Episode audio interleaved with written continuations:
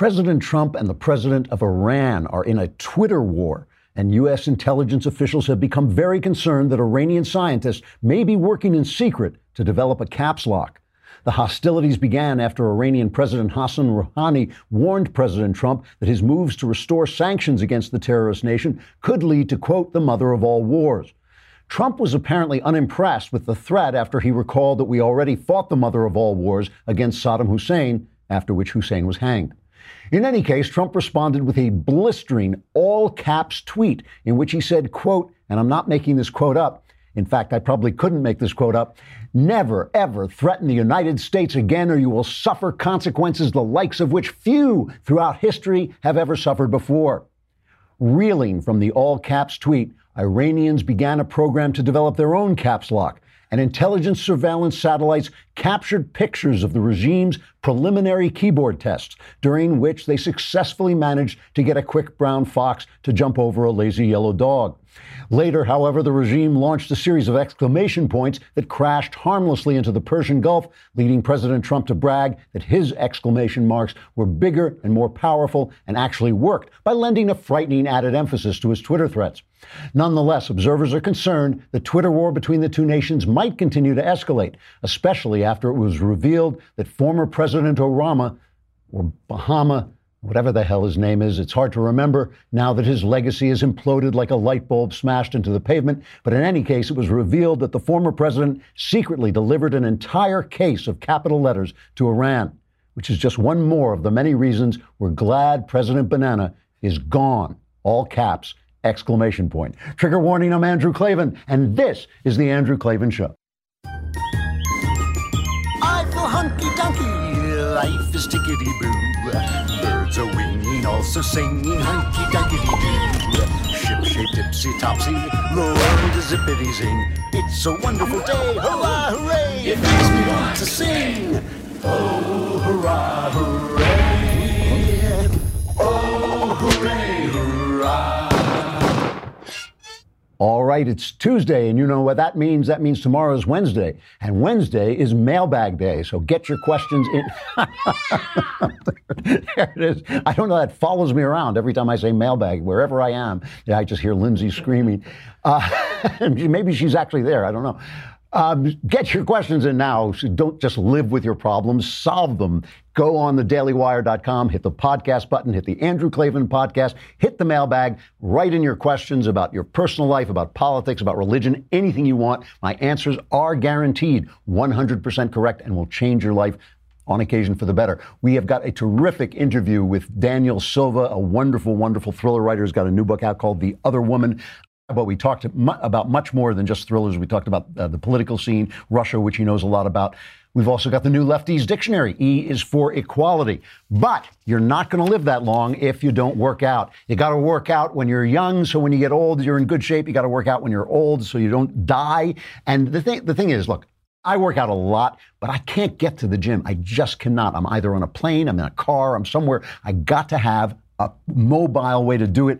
Beachbody On Demand solves the problem. Beachbody On Demand is an easy-to-use streaming service that gives you instant access to a wide variety of super effective workouts you can do from the comfort of your living room, your hotel room, 24 hours a day, 7 days a week. This is the company behind P90X, Insanity, 21 Day Fix, T25, which is great, by the way. T25, it only takes 25 minutes, which is another thing. You know, you got to do these things fast because nobody, including me, has any time. Get motivated by celebrity super trainers and hundreds of effective workouts for all fitness levels, ranging from bodybuilding to weight training to cardio to yoga and even dance workouts.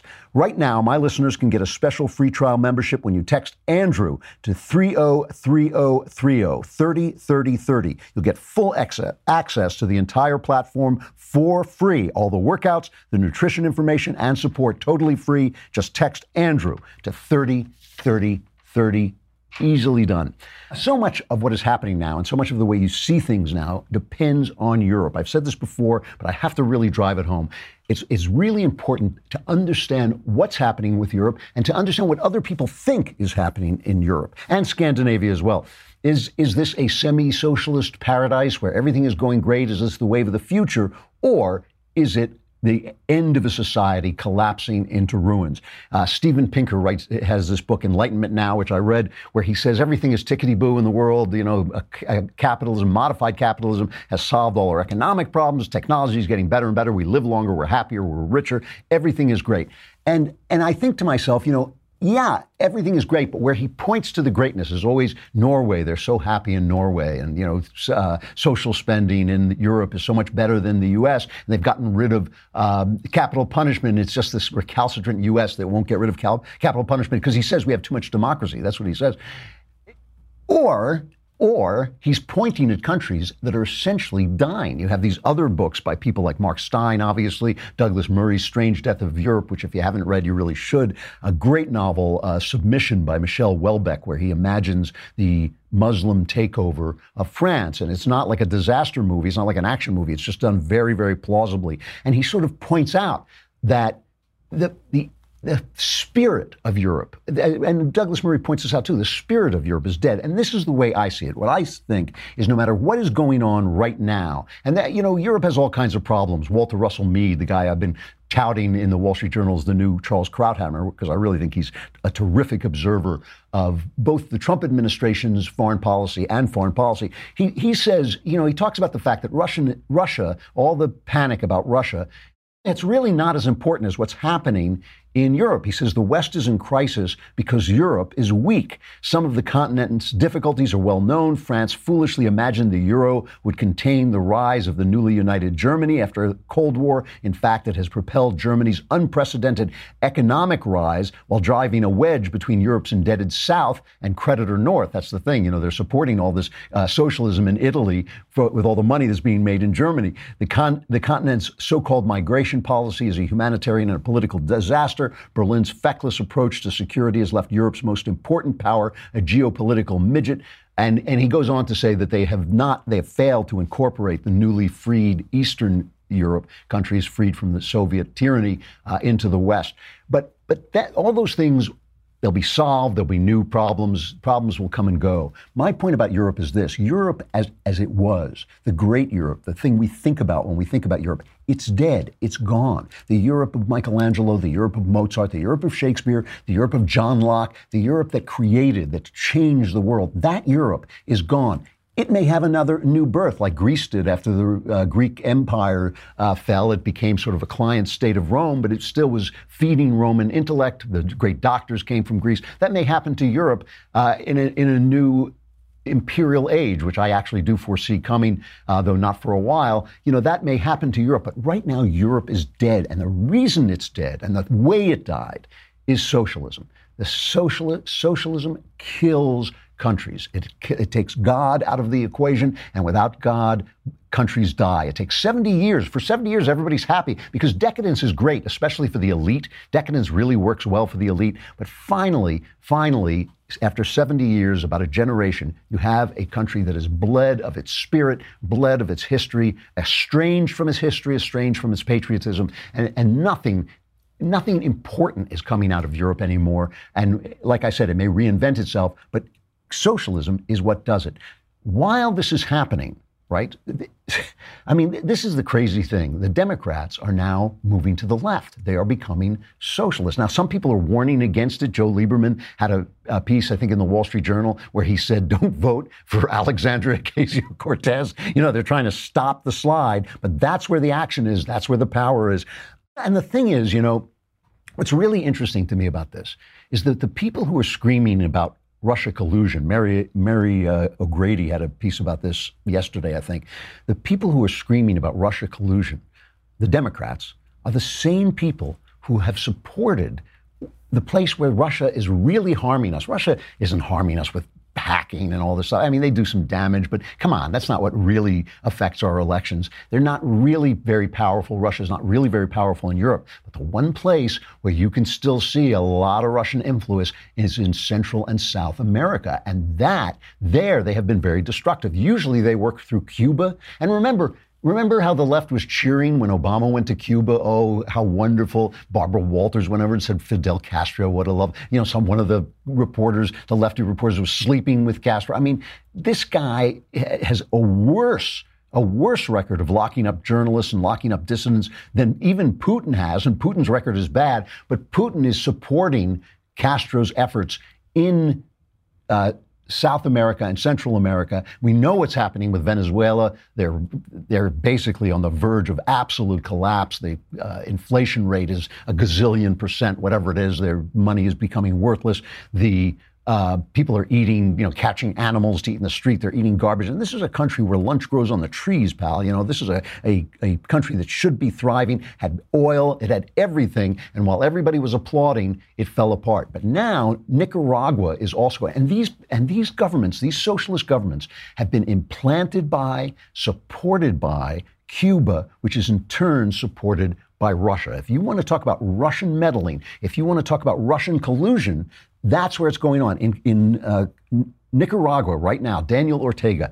And let's remember, Daniel Ortega was the sweetheart of the left. Okay, do not forget this. Bernie Sanders loved him some Daniel Ortega. Bill de Blasio in New York loved him some Daniel Ortega. John Kerry loved Daniel Ortega. And listen, on the right in South and Central America, there have been tyrants. So sometimes the United States has found itself supporting tyrants to keep the communists out. And that was especially important during the Cold War, right? Because Russia was trying to take the place over, take the world over. That was the point of the Soviet Union's slave empire, was to enslave the entire world. So even when we had to support bad guys like we did with the Contras, we were supporting them to keep the communists out. If you go back, some people don't remember Ronald Reagan. We think of him as this terrific president, which he was, but his worst scandal was this thing, the Iran-Contra scandal. It's still unclear whether Reagan himself had anything to do with it, but people in his administration were trying to funnel arms to the Contras in Nicaragua to keep Daniel Ortega and the Sandinistas out. And the reason they had to break the law to do it was the Democrats had passed a law saying you cannot support this government. We want Daniel Ortega in there, okay? And again, both sides were bad, but the communists were worse because the communists were the long arm of the Soviet Union. That's why we were doing it. The Democrats were supporting it. They still support Ortega. For 3 months ago, Nicaragua exploded. Is this being covered? No, of course not. And Ortega has set loose his forces. They call them the paramilitaries. When you hear the paramilitary, these are his guys. There was a tax increase, but you know what it is. It's Ortega is constructing a regime that will last past his death. He's going to hand it on to his wife. He's basically becoming king. When I talk about socialism being slavery, that's not hyperbole, because I understand you think, well, it's not, it doesn't, it works in some countries. It's always slavery, and all ideas eventually expand to fulfill their own logic. When you say that the money you save, the time you spent working, belongs to the state, ultimately the state becomes everything. So it always comes, this, like I said, it usually takes about 70 years, but usually it becomes a tyranny. And that's what's happening in Nicaragua. The people are rebelling. Snipers are picking them off, the protesters off. This is what happened in Venezuela, by the way, with Cuba's help. With Cuba's help, they went out and crushed the student riots. The students in our country, they go out and say, oh, I had a microaggression, I'm going to protest.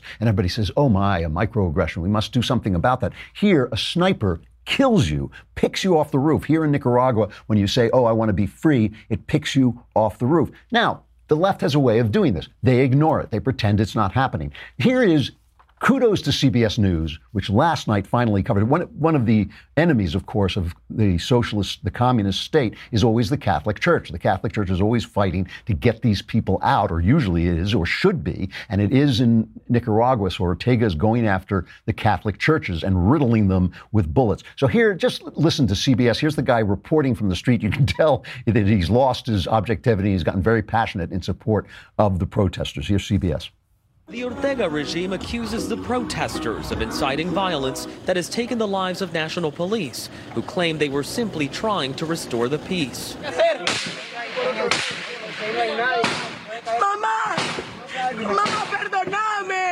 It's believed paramilitary forces loyal to Ortega fired into a Catholic church earlier this month as 100 university students sought shelter. Two were killed. Father Eric Alvarado was there during the 15-hour siege. Tell us, if you can, what happened that day. Yo lo describiría como el peor día de mi vida. The worst day of your life. He showed us where the bullets pierce the church's icons. Jesus is with us, is with you, no matter how bad it gets. An unbelievable report that you see the church, if you're just listening, you see the church riddled with bullets, Jesus Christ riddled with bullets, with Sandinista bullets. That's CBS reports, and good for them for finally putting it up there. Here's ABC and NBC reporting on it last night. Yeah, nothing. And you know where the best report came from? Evil, evil Fox News.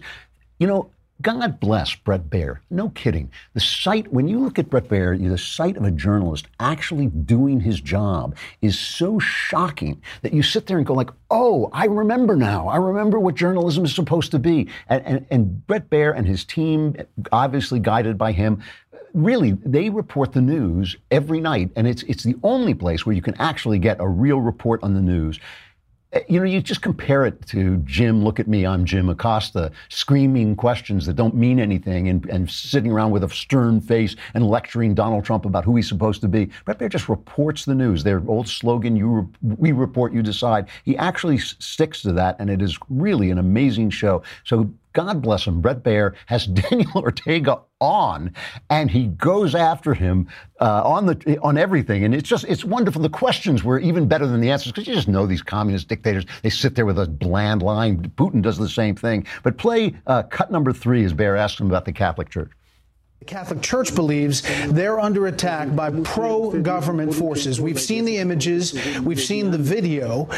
You have the auxiliary bishop in Managua tweeting out, the government of Nicaragua crosses the limit of inhuman and immoral. The international community cannot be indifferent. This is a bishop in Managua. Obviously, the Catholic Church believes they're under attack from you.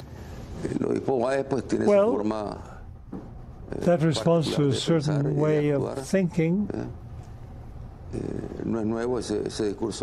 Ever since the bishop came to Nicaragua, he's been saying the same thing. Why wasn't he here during the war? He wasn't here in the country during the war. He was in Rome. There's not a single priest that we're persecuting.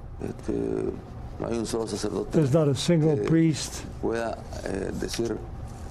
who can claim that he's been attacked by the government, by the government officials. The church is provided with all kinds of facilities, and the Episcopal Conference. We have no problems with the Catholic Church. Yeah, we got no problems with the Catholic Church. You know, all right, a couple of priests riddled with bullets, you know, the occasional killing. But, you know, it's not a big deal. All these guys are exactly the same. But this is what gets me. When, you know, a while back, we don't have it racked up right now, but a while back we played an old clip of Bernie Sanders in 1985. Where he said, yeah, some people say it's bad when they have bread lines in communist countries. They say it's bad, but it's good because other places they're starving. They're starving, and only the rich people eat. So that was after his trip to Nicaragua. That was in praise of Daniel Ortega, this clown who is now murdering his own people as they protest his communist tyranny. So, when I see Bernie Sanders now, I'm sorry, you know, there at no point did Bernie Sanders, who, as I keep saying, honeymooned in the Soviet Union, which is a gesture of support for a country that murdered tens of millions of its own people, starved its own people in the street in order to bring about the perfect socialist utopia. When I see him, at no point has he ever said, something is wrong with my philosophy. He sounds exactly, you know, when communism first came around, when it first rose up, there was good reason for intellectuals to say, maybe this is a good idea. There really was. I mean, you know, you can't always think into the future. Obviously, World War I is essentially in the midst of destroying European society. It's followed up by a terrible flu. It's followed up by a depression in the 30s. It looks like capitalism has failed utterly. And people start looking into the Soviet Union and thinking, hey, you know, this is the future. before they realized where the logic leads. And it's that 70-year lag. It's that lag as the logic of socialism leads to slavery, where these guys live. That's where these socialists live. And what happens now is because Europe has collapsed so quietly and people, young people don't remember the Soviet Union, that's when Bernie Sanders rises again with mini-me, this Alexandria Ocasio-Cortez, who has got the brain of a potato. I mean, it's, you know what? I don't want to call her stupid. She's young. Young people have these, old people are always saying, oh, isn't it wonderful? Young people have ideals. No, they have ideals because they don't know anything. They don't know how the world works, and they think some perfect solution is going to come along. If we can just fix the system, everything's going to be great. Then you get a little older and you say, oh, I get it. It's people. It's a mess. We have to do the best we can. The best we can do is freedom because it preserves human dignity. It moves people to creativity. It gives them their best life, their best economy. That's the best we can do, even though freedom is filled with dangers and problems and troubles and inequality. It's the best we can do because it is the best thing for humankind. So this is, when I look at Bernie and Alexandria, am I getting your name right? Alexandria, right? When I look at the two of them, I just see people rising. I see the tools of ignorance. I see people rising up when people don't remember what socialism does. And here they are being interviewed as they go about trying to turn Kansas, red Kansas, as Alexandria said, they're trying to turn it red. But she was right. Everybody laughed at her because red means Republican, but she's right. She's trying to turn it red. I happen to believe passionately that there really is not a blue state, red state division in this country. I think there's a lot of mythology attached to that. People believe that healthcare is a right. People believe we should raise the minimum wage to a living wage.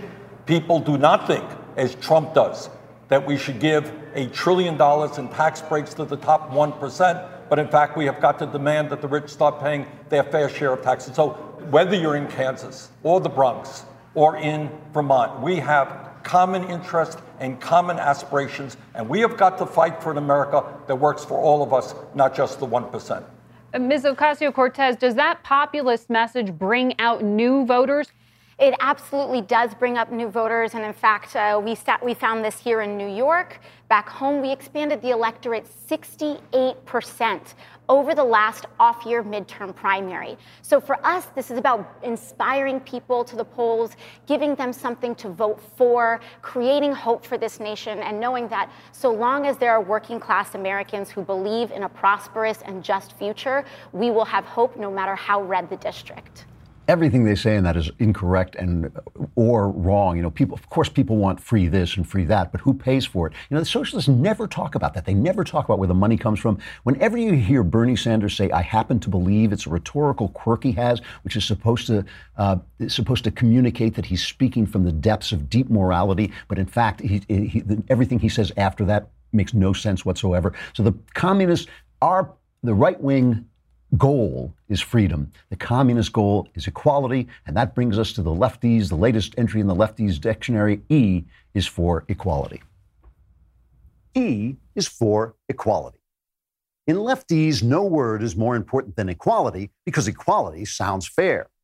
Equality is that state in which everyone gets the same treatment, receives the same rewards, and has the same amount of money, no matter how they behave, how much they work, or how much their work is worth to other people. So, to achieve equality, some people must be stripped of what they've earned, and other people must be given things they don't deserve, which of course is unfair. But it's equality, which sounds fair. Let me give you an example of how equality actually works. Let's say LeBron James is a superstar basketball player, and I'm not. This example is actually taken from real life. LeBron James will be able to score many baskets for his basketball team, whereas I will not be able to score any baskets. Therefore, LeBron James will make millions of dollars, and I will be stuck here making this video, hoping to pick up a little extra cash. This is inequality, and it sounds unfair. What really is unfair is that LeBron James was born with talent, size, and strength I don't have. And no matter how hard I practice, no matter how much I work, I will never be able to score as many baskets as LeBron James. Therefore, in order for me to have equality with LeBron James will have to score fewer baskets, or those baskets he does score will have to be taken away from him and given to me. then we'd have equality. And instead of there being great players like LeBron James and good everyday sort of players and bad players like myself, there would only be bad players like myself, because I can't be better than bad. So better players will have to be made as bad as me in order to have equality, because equality sounds fair. The same rules apply to other spheres of endeavor. For instance, men consistently score higher on complex math tests than women. Thus, if you want gender equality in mathematical fields, the achievements of men, their places at good schools, and their jobs in scientific industries have to be taken away from them and given to women. Then our schools will have weaker math departments, and our industries won't do science as well as they used to, and men will not get what they've earned, and women will be given what they don't deserve. And that's equality, which sounds fair. So you see, in order to achieve equality, people's earned achievements must be taken away from them. Others must be given rewards they don't deserve. The freedom to excel and to support excellence must be revoked, and everything will eventually begin to suck. But it sounds fair. And when you're speaking lefties, that's what matters, sounding fair while you make everything suck. E is for equality. I'm Andrew Klavan with the Lefties Dictionary. Those pictures of me playing basketball were frighteningly realistic. If you're not watching, check it out on YouTube. Rebecca Shapiro is doing the fantastic artwork. And like I said, that could have been photographs of me playing, actual movies of me playing basketball. All right, we've got Daniel Silva coming up, a terrific interview, but we got to say goodbye to Facebook and YouTube. Come on over to thedailywire.com, subscribe, because why? Because tomorrow is Mailbag Day. You can ask your questions, get all your problems solved, all your questions answered. Just hit the podcast button, hit the Andrew Klavan podcast, hit the mailbag, ask anything you want. Answers guaranteed 100% correct, and will change your life for the better. Who knows? Come on over to thedailywire.com.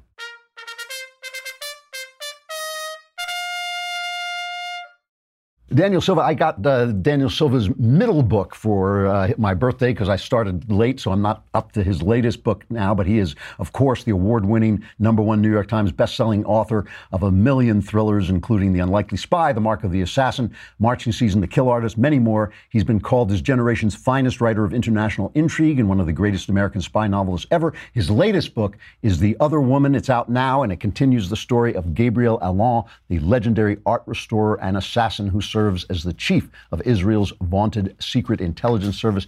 Very bright guy, really interesting interview. Listen in. Daniel Silva, thank you so much for coming on. My pleasure. Thank you for having me. You know, I don't read a lot of series. After the first two episodes, I usually find that I've figured it out and I don't want to go on. I am very deep into the Gabriel Allon series, and one of us is going to have to die before I stop, either you or me. And I think part of it is just my fascination with this character. Can you tell my audience exactly who Gabriel Allon is? Well, he is an Israeli intelligence officer, assassin. He now serves as actually the head of Israeli intelligence. I never use the word Mossad in the series. I refer to it as the office. And once upon a time, he worked undercover. His cover job was that he was an art restorer. He was and is one of the world's finest art restorers. So he has two very different sides to his character. The series has a very strong art component to it that's been there from the beginning. And I have now written, believe it or not, The Other Woman is the 18th in the series. I never imagined it would.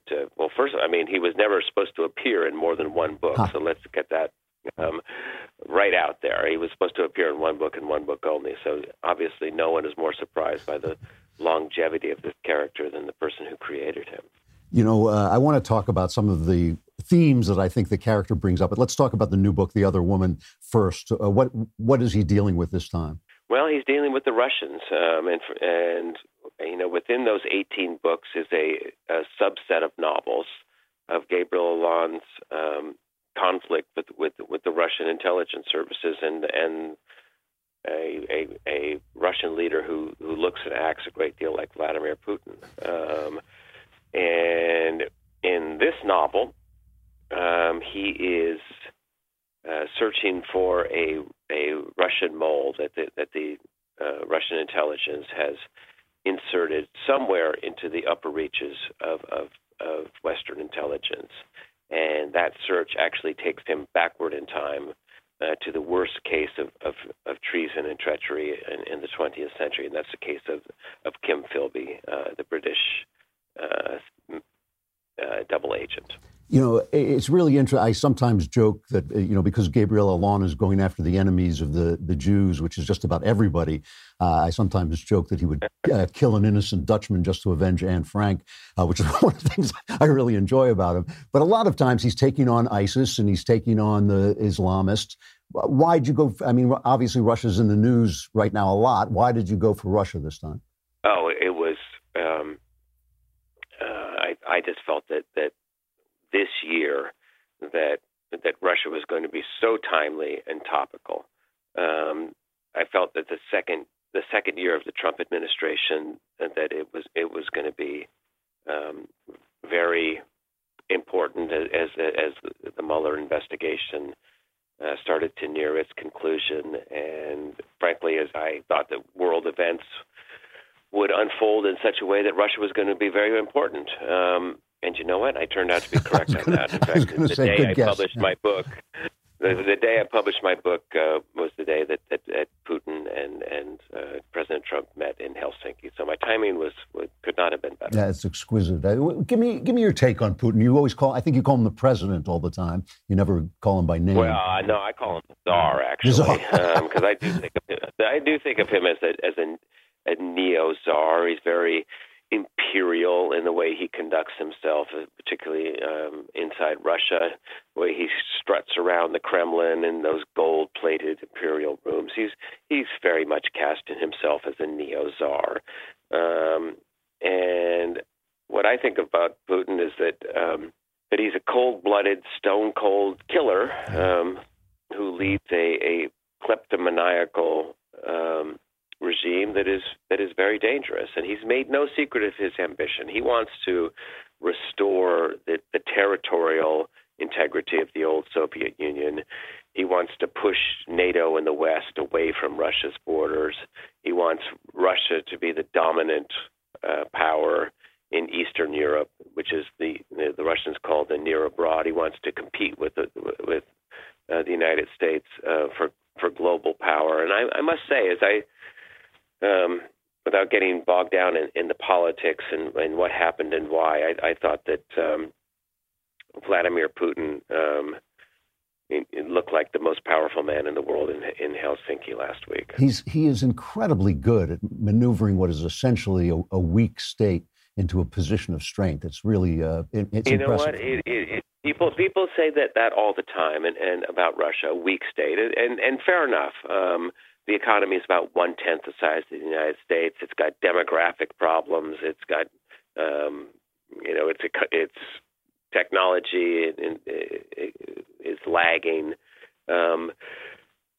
But when you have cyber, you know, cyber is a great equalizer, and Vladimir Putin uses his intelligence services very skillfully. And the Russians have developed a new type of warfare that they refer to as hybrid warfare. They're never going to take us on directly. They're going to use this kind of hybrid warfare that is a combination of information warfare and black propaganda and provocation and instigation and meddling. And they're going to do it slowly and skillfully.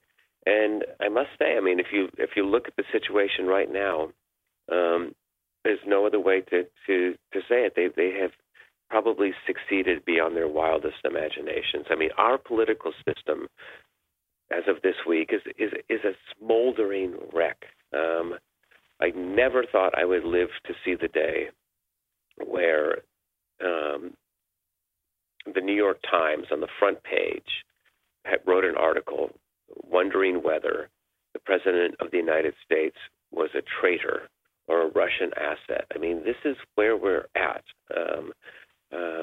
And this was brought about by Russia. Yeah. And they are absolutely trying to weaken our democracy, cripple us, make us ineffective, so that they can pursue their agenda unchallenged. It is, and it's true. They're amazingly skillful. It really is. It is a wonder what they've done to us just over the last 2 years. The other thing that happened this week that didn't get quite as much notice, but right after that meeting, President Trump gave an interview to Fox News in which he openly questioned the entire doctrine of Article 5 and collective defense of NATO, saying, why should we get into a war, words to that effect, over someplace like Montenegro. Yeah. Well, that's the entire doctrine. That's the entire concept. That's the entire reason why NATO exists.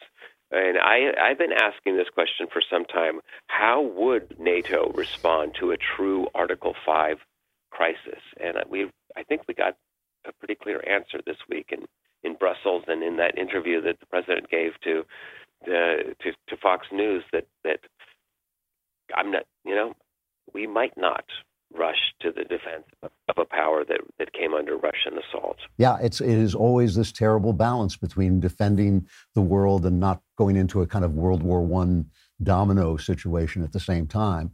Correct. Yeah. Absolutely. I have to ask you about some of the things that the deeper themes that really appeal to me in these books.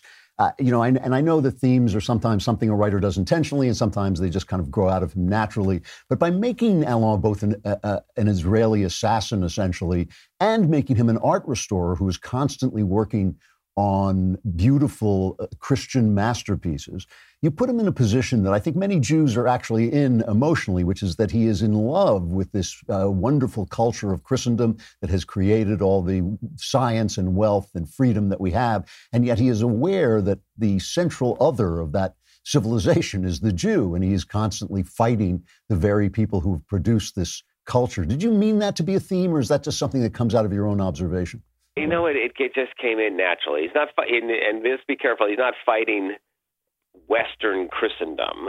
He is by no means. And quite by accident, he formed a very powerful and important bond with the Vatican, and that is, as I have explored through numerous books. And I guess that.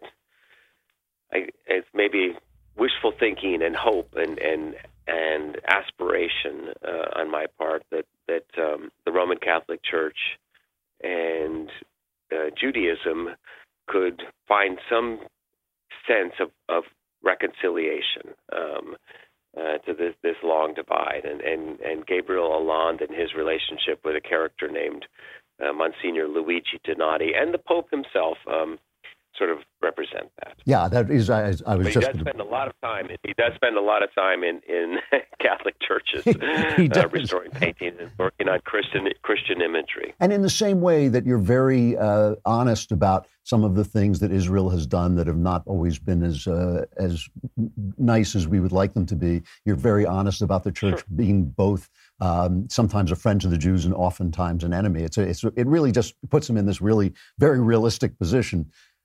The very fact that you have a hero who's an assassin sort of speaks to a kind of attitude of real politic. I mean, that that people like this are necessary. Is that fair to say? Sure. And now that man is the head of the office, or Israel's Secret Intelligence Service. And if you look at a previous head, a man named Meir Dagan, his career started in almost exactly the way Gabriel's did. So there are very obvious similarities between Meir Dagan and Gabriel Allon. Meir Dagan could actually paint a little bit too. Gabriel's a much better painter than Meir.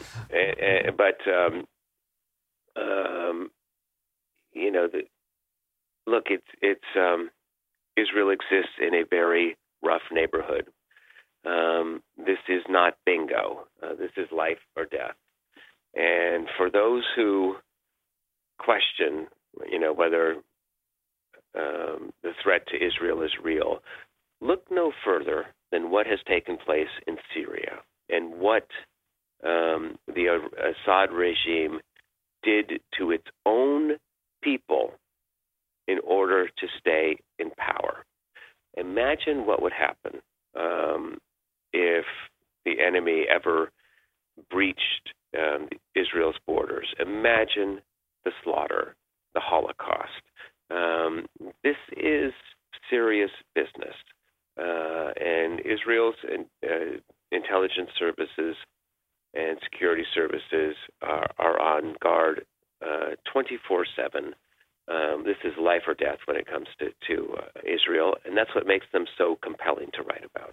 You know, you wouldn't think what you just said would be political, but it has become that way. Do you get pushback? Oh, my God. Oh, my God. You wouldn't think that it would be political. But we, you know what? We everyone, as we like to say in our household, my wife is a journalist. She works for CNN. Outrage is the coin of the realm. Everyone is right now is outraged about everything, and that's the way you communicate online, and that's the way you communicate on cable television. You have to be outraged about things, and frankly, outrage is the coin of the realm when it comes to politics. Everyone is outraged at everyone else at the other side of the aisle all the time. And look, Israel is controversial, and I deal with it every day of my life, the writing about an Israeli character. I bet you do. I mean, I was talking to Brad Thor, and none of his books have been made into movies, and I don't think your books. There's never been a movie of Gabriel Allon, has there? No, I've sold it to MGM, and we're working on a television series, actually. Oh, okay. I mean, do you think that this? Well, wait, get back. What did Brad say about his movie ventures? Well, he was speculating. You know, Brad is an open libertarian, and he can be very political, and he's been on Glenn Beck and all this, and he was just saying, you know, it doesn't make you friends in Hollywood, and I've worked out in Hollywood, and the attitude toward Israel is very, very how can I say it? Ambiguous. Let's put it that way. And I think it wouldn't surprise me if that hampered your movie ventures. You know what? I have lots of friends in Hollywood, and I just went through an auction a year ago where practically everyone in Hollywood wanted to buy Gabriel Allon and make either a movie or a television show about him. So I think that, yes, there are, and I have examples of it. I would never name names or be indiscreet, but there are many, many people in Hollywood who are made very, very uncomfortable by Israel and the subject matter. And that's just the way things are. And I don't really think about it at all. If we can close the deal and get the pieces in place for a great television series about Gabriel Allon, that's going to be wonderful. If we're unable to get it done, I'm not going to worry about it one bit. Yep. But I do have a development deal right now. It's in development. We're working on it, and I hope it's going to happen. You know, rest assured that I made sure that I have an incredible amount of control over what's going to be done. And I kept that control for a reason. Well, I will keep a good thought. James M. Cain was once asked what he thought about what Hollywood had done to his books. And he said, they did nothing to my books. They're right over there on the shelf. So I think we still have the books no matter what happens. They're terrific. Daniel Silva, thank you very much for coming on. It's been great talking to you. Thank you. My pleasure. What a wonderful interview. Thanks very much. We'll talk again. All right, really terrific author, and just his book, I just eat them. I just like, you know. All right, Sexual Follies.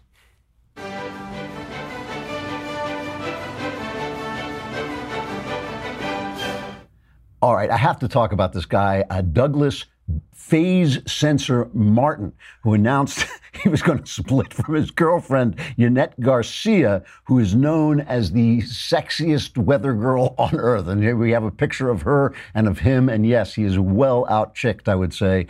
And he said, now, to be fair to this guy, the internet is ripping the guy to pieces, right? Because he says he's going to leave her so he can play Call of Duty more. Now, That's his game. That's his job, right? He's a professional video game player. And he says, for me to manage being a professional Call of Duty player, being a YouTuber, making videos, playing Call of Duty full-time, taking care of two dogs, having a house and going through renovations, and then also managing a girlfriend, it's like I had to pick my poison of what I wanted to spend my time and focus on. Like there's only 24 hours in a day. And he noticed he would be playing Black Ops 4 full-time while she was doing that job over there. So to be fair to him, she did take off from Mexico City. So like he is probably kind of ticked off. I mean, there's probably an underlying story here, but I gotta say, she does some exercise videos. They are as close to pornography as you can possibly get. They're just absurd. But everybody's making fun of him because she's so beautiful and he's leaving her to play Call of Duty. I'm making fun of her because he's leaving her to play Call of Duty and she's a real human being. She's actually a person who is dealing with him and he's leaving her to look at a television set. Bad idea, whether it's porn or Call of Duty, stick with real people. They actually pay off in the long run. They're harder to deal with, but they pay off in the long run. Mailbag tomorrow. Be there. I will be there. I'm Andrew Klavan. This is The Andrew Klavan Show. Oh, hooray, hurrah. The Andrew Klavan Show is produced by Robert Sterling. Executive producer, Jeremy Boring. Senior producer, Jonathan Hay. Our supervising producer is Mathis Glover. And our technical producer is Austin Stevens. Edited by Emily Jai. Audio is mixed by Mike Cormina. Hair and makeup is by Jesua Alvera. The Andrew Klavan Show is a Daily Wire Forward Publishing production. Copyright Forward Publishing 2018.